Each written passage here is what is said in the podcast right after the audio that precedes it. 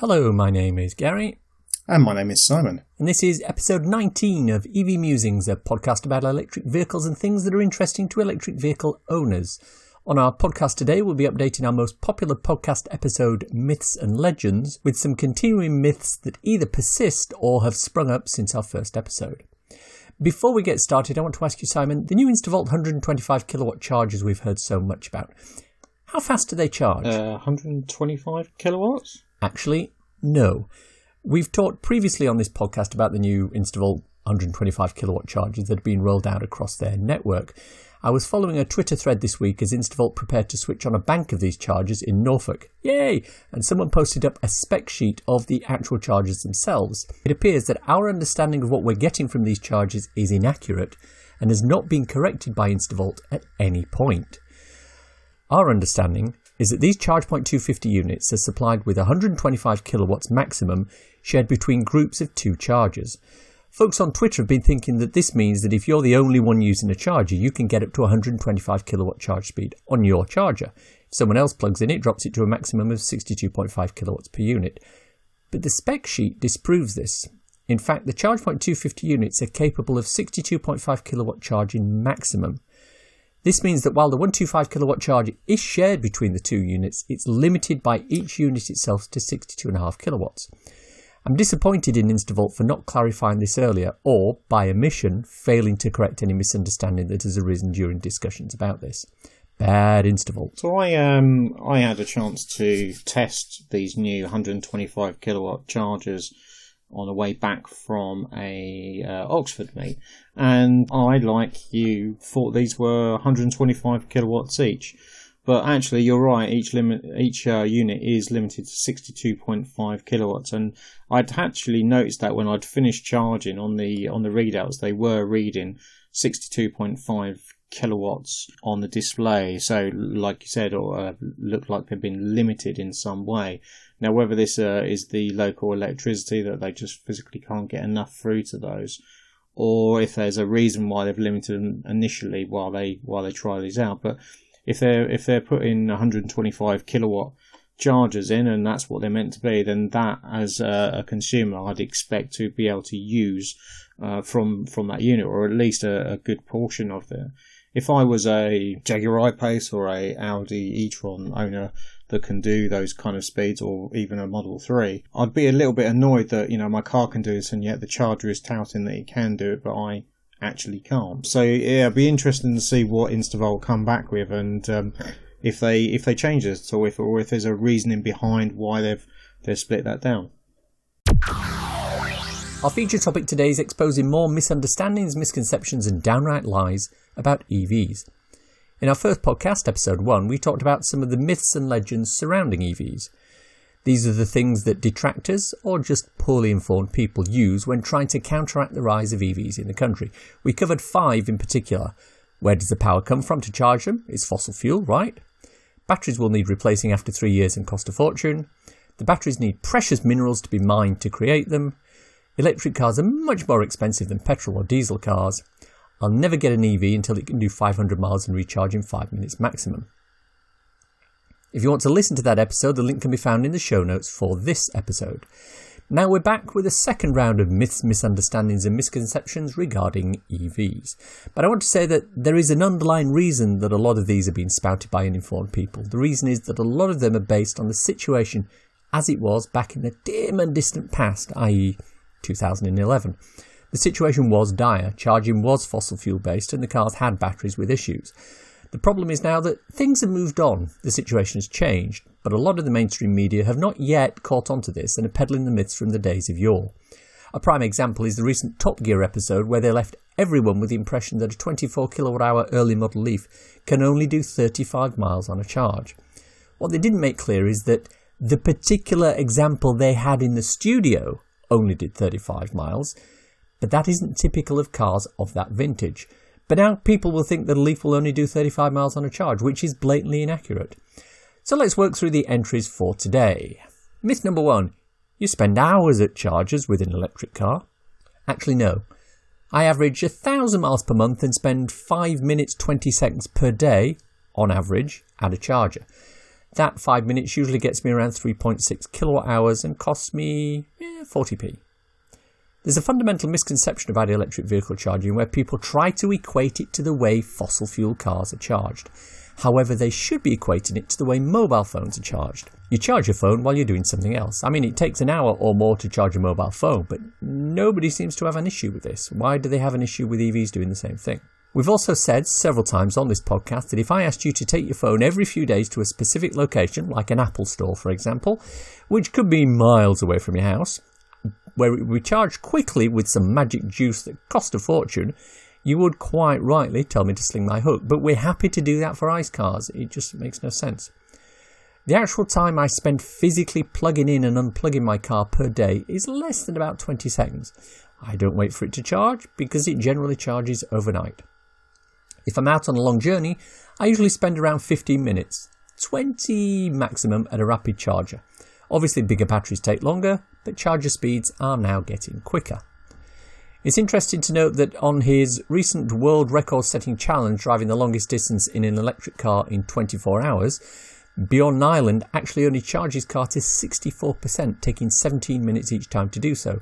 He managed 2,781 kilometres in 24 hours, that's 1,728 miles, or the distance from Land's End to John O'Groats and back again, less 20 miles. You think you could do Land's End to John O'Groats and back in 24 hours? Google Maps reckons it's almost 15 hours one way, and that doesn't include refueling stops in your ICE car. So, no, you don't spend hours at chargers with your electric car. Myth number two EVs release huge amounts of CO2 in their manufacture and they're worse than fossil cars that way. No. There was a report produced recently by a university in Germany which made the startling claim that diesel vehicles are better for the environment than EVs. Excuse us while we throw our heads back and laugh loudly. yes, indeed. This report has been refuted several times. For a start, it looked at lifetime emissions for an EV, but only manufacturing emissions for an ICE vehicle. Secondly, it was sponsored by a fossil fuel funded organisation, Bias. Thirdly, it relied on power for the EVs being produced using coal, which Germany did at the time, rather than renewables, which most EVs use at the moment. The majority of an EV's CO2 emissions are in the manufacturing process. That's true, but once manufactured, the CO2 emissions are almost zero. Even then, vehicles such as the BMW i3 are made in a carbon neutral factory, and all the public EV charging, at least in the UK, is via renewable energy. As the grid greens up, EVs get greener, whereas a fossil fuel car will never have a CO2 footprint as low as the day it left the factory. Every single mile travelled in an ICE vehicle adds more pollution to the atmosphere. This is doubly so when you consider that every gallon of petrol has had to be refined, using quite often dirty electricity, and transported to the petrol station from the refinery using diesel, before being turned in the engine. A large number of people using EVs at the moment in the UK also have solar panels on their house. They use this free, renewable, and very, very, very low emissions fuel to power their EVs. So, no, EVs are not worse than fossil fuel cars for CO2 emissions. Myth number three the batteries explode without warning. They're a fire hazard! No. Fossil fuel cars and hydrogen fuel cell cars to a greater extent carry explosive liquid in a tank in the car. Every day in the US, for example, 600 ICE vehicles catch fire. Some of these are reported in the media, most aren't, unless the fire is a spectacular one or it causes collateral damage. So that's your baseline. Carrying a tank full of highly flammable liquid every day and 600 fires in the US alone. So, what about battery powered cars? There have been battery fires in the EVs. It's true, the battery technology in lithium ion batteries does lead to a phenomenon known as dendrites, which are growths on the anode and cathode caused by charging. Over time, these can extend across the electrolyte inside and cause a short circuit if they touch. Once this happens, a battery will burn. The fire can be spectacular. However, the incidence of this happening is negligible and proper charging can mitigate the effects. Furthermore, as battery technology updates, solid state batteries and capacitors will remove this as an issue. The dendrites will never form. For more information, see Euan McTurk's channel, um, and he talks about dendrites and batteries in general. We'll put a link in the show notes. So, to summarise, 600 fires a day in the US alone from carrying explosive liquids is no issue. A minor number of battery fires through a short circuit apparently is the end of the world. Got it? So, myth four the government will get wise and start taxing them. It'll just be as expensive to drive an EV in the future as it is to drive an ICE vehicle now. Yes, that's right. At the moment, the government is subsidising EVs in the UK and elsewhere. There is a plug-in car grant, OLEV grants for home chargers, no vehicle excise duty, and no congestion charge. There's charge in London. The government recently announced changes to the benefit in kind tax for company cars that are EVs. It's now financially worth it to get an EV as a company car because the tax is lower. Also, electricity is being provided at cost plus basis for public charging, or free for some of the slower chargers. This makes running an EV very cheap. But once the number of EVs hits a certain level of these, incentives will go. The PICG is limited to a certain number of vehicles sold. The excise duty has been removed as it as a means of encouraging take up. As fuel duty from fossil fuels drops, alongside income from the vehicle excise duty charge, the revenue from motoring that hits the Treasury's coffers will decrease. The government will then have to find alternative ways of replacing that lost revenue. In the best case scenario, they will keep increasing the tax on fossil fuel and fossil fuel cars until it is uneconomical to run on ice. But this will only work for a certain length of time. After that, the government will start to tax EVs, or it will tax electricity for charging, or it will do both. This means ultimately the cost of running an EV will rise to the point where it will be as expensive to run as it is to run an ICE vehicle now. But so what? You will end up with better technology, a nicer car, a better environment, and the cost to you will be no greater than you're paying at the moment. We're in the heydays of EV adoption at the moment. If we can't take advantage of that for fear that these days won't last forever, then perhaps we've already lost the battle. Finally, our fifth myth or misconception there aren't enough chargers for the number of cars that will be on the road. No, there aren't enough chargers now for the number of vehicles that will be on the road in the future. That's true. But remember, this isn't a one to one correlation between petrol pumps and chargers. Just because we have 8,000 petrol stations and around 24,000 pumps, it doesn't mean we'll need 8,000 charging locations and 24,000 chargers. The model is different. The reason you need that many petrol stations is because ICE refueling is an effective oligopoly. There's only one place to refuel your internal combustion engine vehicle a petrol station. With EVs, it's not the same.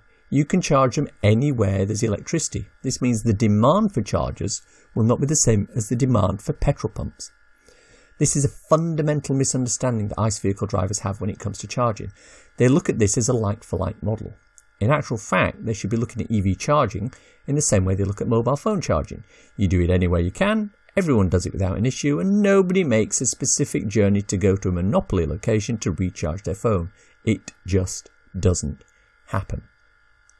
Until people start to look at EV charging that way, there will always be the misconception that everyone will need to go and charge up at a rapid charger every day, and for that we'll need millions of them. Uh, don't get me wrong though, we absolutely need more chargers than we have now, purely for redundancy purposes, so that any outages or comms errors can be dealt with by using an alternate charger. But we don't need anywhere near as many chargers as people think we do. There are billions of phones on the planet. Nobody seems worried about there being electricity to charge them. So why are EVs that different? So let's wrap up by seeing if there's some cool EV or renewable thing we've come across that we can share with our listeners. Yes, here's mine. So my cool stuff this week is, um, I suppose, a bit of a throwback from from the olden days. Really, I was walking around uh, a local museum of mine, and um, they had a penny farthing in there, one of the old bikes. And those that don't know that, and I'm definitely not old enough to remember them, Um, but you had a giant wheel at the front and a very tiny wheel at the back. They looked completely impractical to ride and very painful, but these were kind of some of the first bikes out there. And now it seems that they may be making a comeback. So I've been reading an article, and with uh, we'll put this in the, the links below. But a uh, a firm hopes to have rideable prototypes completed by the end of this summer of a new type of penny farthing. Taking the same principle as uh, a big wheel at the front and a small wheel at the back, it'll be completely electric and uh, this has been designed by uh, a pair of London South Bank University graduates. And if you look at the design that uh, is in the link, the two wheels actually fold onto each other and allowing for uh, them to be locked, to be, I presume, uh, carried. Um, but it's electric as well, so it'll avoid any of the normal kind of uh, of the grease and oil and maintenance that normally come with uh, bikes, albeit not not a great deal. Um, but again, this is something uh, completely new, and um, it looks quite cool. It's um, it, it's uh, definitely aimed at city communi- commuting, along with some of the other e-bikes and e-vehicles. Unfortunately, at the moment, it may be subject to some of the issues that they're having at the moment in terms of law. But I'm actually hoping that uh, this uh, this comes through. It looks a very cool design. It's a, a modern take on an old uh, an old uh, vision of uh, of the penny farthing. But um, take a look. It looks it looks great. Um, it was recently shown at a conference in Westminster back in sort of April May. So this is not a new new thing, but I've I've recently come across it. But it'll have top speed of about 15 miles an hour. It'll have LCD screen and things like distance travelled, heart rate, and things like that as well. So um, they're being developed at the moment, and um, hopefully we'll see them on the roads very soon. My cool thing is an article from, of all people, Autocar. They had a Kia e Niro on long term loan to one of their journalists, and he was getting to the end of his eight month loan when he realised that with the range of the e Niro, he'd never had to charge using public charging. So he went on an 800 mile road trip and he brought back 12 points that he had learned. Read the article to see what he discovered. It's great because it's well written and very well balanced. It doesn't paint EVs as being flawless, but it also understands that they are different to ICE cars and they need to be dealt with differently. My main takeaway was the comment that Ecotricity are not fit for purpose at the motorway service areas. How much longer before Dale Vince does something about this then? And that's our show for today. Hope you enjoyed listening to it. If you want to contact us, Simon is at The EV Side on Twitter and YouTube. And I'm the real Gary C on Twitter. If you want to contact us on Twitter, use either of those or our own EV Musings Twitter account at MusingsEV.